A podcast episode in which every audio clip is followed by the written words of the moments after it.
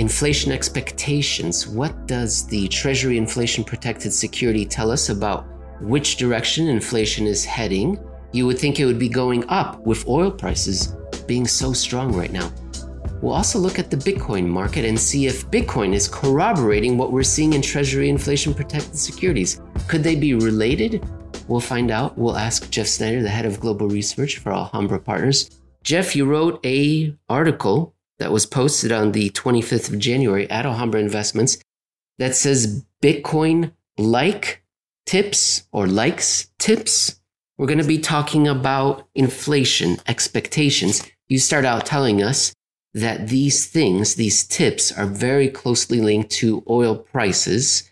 Tell us why, where are oil prices, and then will deliver the shock to the audience. Yeah, oil prices are, through gasoline, obviously, it's a considerable influence on the consumer price index. We've gone over this many times before. In fact, if you line up the CPI, gasoline, and energy and sub-components of the, you know, the consumer price bucket with the overall headline CPI rates, they match almost exactly. So almost all of the variation in the CPI can be explained by what's going on in gasoline, therefore oil prices. Now, as we know, the Treasury inflation-protected securities, they get paid, the inflation protection is paid by the CPI.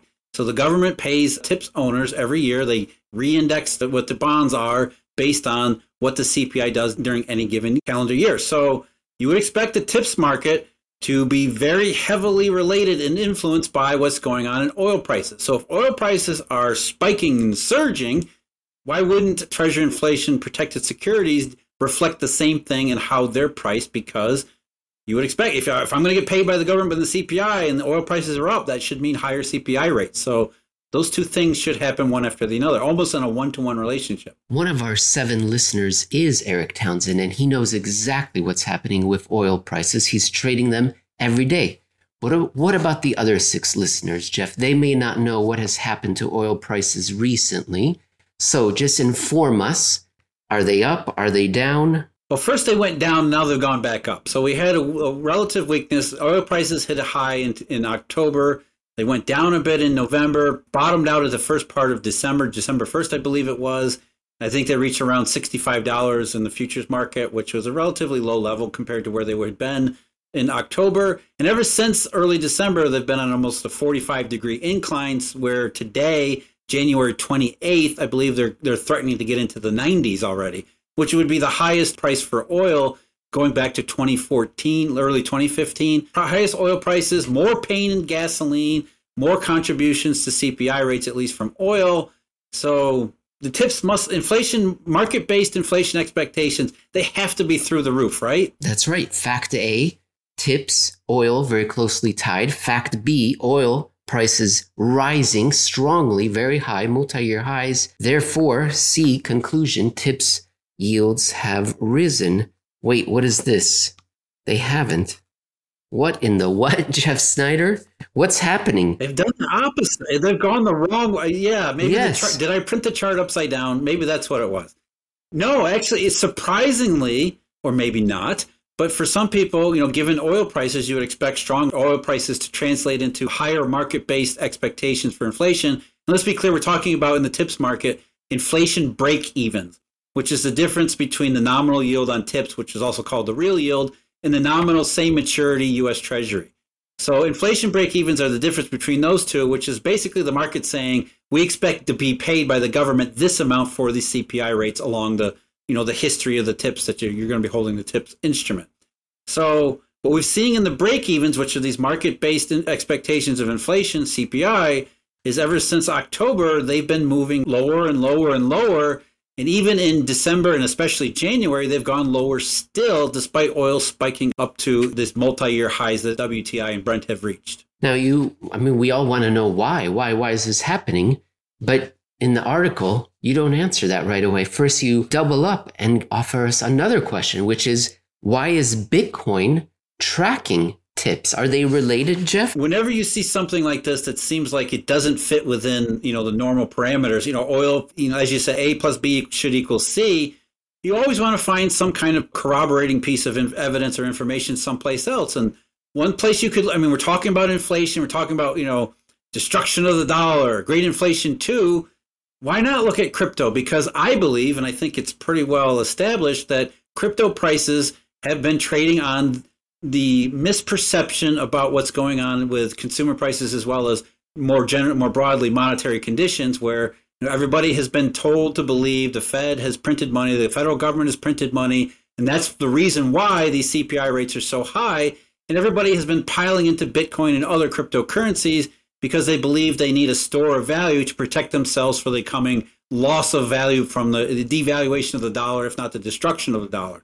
So if we're seeing inflation and the way up in terms of crypto prices, that, you know, investors are looking for crypto for protection from inflation, genuine inflation, then maybe they can, you know, crypto prices can tell us something about what's going on in the TIPS market. The dollar's not exactly been destroyed lately, has it, Jeff?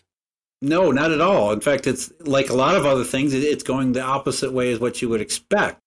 So already economists, we're sort of, you know, we're into never, never land in terms of getting off of what used to be, or what was supposed to be, the mainstream narrative of inflation for the foreseeable future.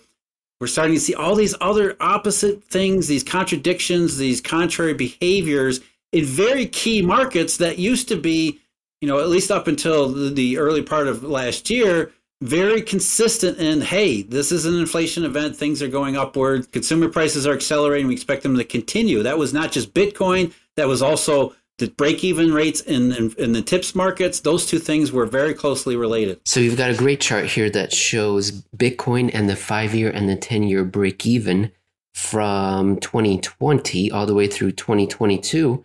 And they have been tracking each other quite well. You've pointed out a key series of dates in March of 2021 and then November 2021 again. And just as you said, it's going the direction of not reflation, not recovery, suggesting some sort of transitory supply chain demand to balance inflation, consumer price increases, and not a perpetual and pervasive increase in prices due to ubiquity of money. You say here, just considering those two market signals, it's already compelling enough to begin asking serious questions.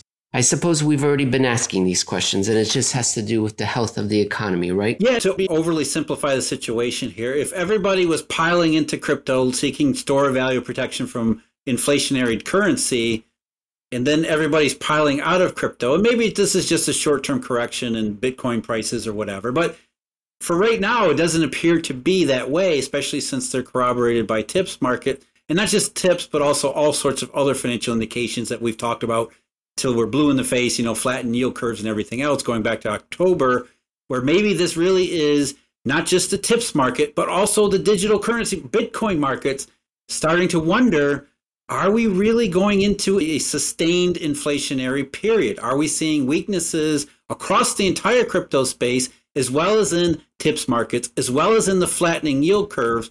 Because the entire global marketplace is starting to get a little bit of a second thought about whether or not we're going to see consumer prices continue to accelerate. And therefore, what was really causing consumer prices to rise in the beginning?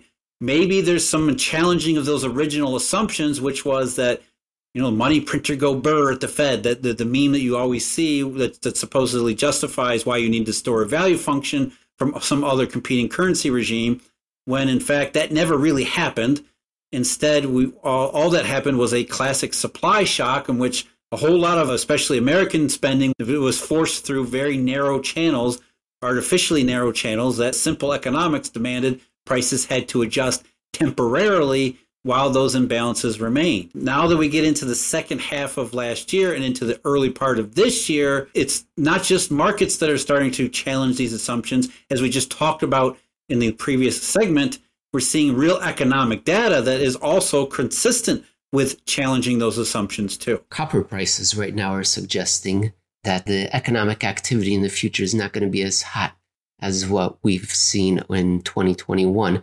I suppose one of the original implicit assumptions going into the whole COVID crisis was that the economy, whether it's American, European, or the world, was in any sort of good condition going into it, and that we were going to rebound as soon as we finished with this COVID pandemic. But no, I think we're just heading back to where we were before it all started, Jeff. And that's, of course, one of the problems, the bigger picture problems. Jeff, that's it from me for this article. Anything else you wanted to cover with inflation expectations, market or survey or oil or copper, anything like that, or Bitcoin, other commodities? Just to build upon what you just said, I mean, I think that's a tremendously good point and a very important point, which is what was the economy going to look like on the other side of the pandemic? Because of what happened last year in consumer prices and, you know, some crypto prices, commodity price, whatever it was, original skepticism in 2020 quickly turned into these fears of overheating, having overdone. Larry Summers is all over the media saying, I told you so, this is inflationary. We went from one extreme to the other, where we went from the extreme doldrums of 2020 to 2021. It's like, oh my God, it's 1975 all over again. You know, what you just said was probably closer to the truth, which was we went through this period of artificial intervention all throughout the global economy, not just in the US, but everywhere. And that stuff starts to wear off. And now we start to wonder, what does the real economy look like after all that artificiality gets expunged from the system? And it might be that, as you just pointed out, the economy is, as a best case, where it was before we started, you know, the 2018-2019 case, which really isn't all that good to begin with. And I wonder if it's not even something worse than that, where the economic potential has been marked down even more, because let's face it, we went through a 2020 recession that was enormously painful. And to believe that we would get through that recession without taking some kind of permanent damage, I think that was always too optimistic. Those kinds of considerations were just obscured by the absolute insane frenzy of the first part of last year. So as we talked about in the last segment, not only do we see markets starting to rethink that early frenzy, you know, first half of 2021 thesis, they're starting to look at maybe some more downside risk over the longer term, which is why, you know, curves have flattened, inflation expectations are falling despite oil prices still going through the roof, cryptocurrencies that are incredibly weak all of a sudden, all of these other things are, the markets have decided, maybe have conclusively decided that the first half of last year was an anomaly. It wasn't going to be sustained into the future. One of the inflation measures that people always bring up is gold, right? When we want to know how is inflation doing? How is gold reacting to these increases in consumer prices? We won't talk about it in this episode, but I only bring it up because I just heard two great podcasts back to back addressing that issue. And so if anyone wants to hear more about what gold is doing or what it didn't do for the past couple of years during these consumer price increases, check out the Grant Williams podcast with Simon Mikalovich that just came out, and our Eric Townsend, good buddy friend, podcast with Ronnie Stoferly, back to back, all about gold, because that's a big question. People are saying, oh, it didn't do anything. I think gold prices are looking better lately, though. But that's not investment advice. Investment advice would be for me to say, put all your money, lever it, and put it into gold coins. That would be investment advice. All right, Jeff, while I go talk to my lawyer regarding how liable I am, let us move on to part 3 of our show, where we're going to talk about, what should we talk about, Jeff? The yield curve. That's what we're going to talk about after this break.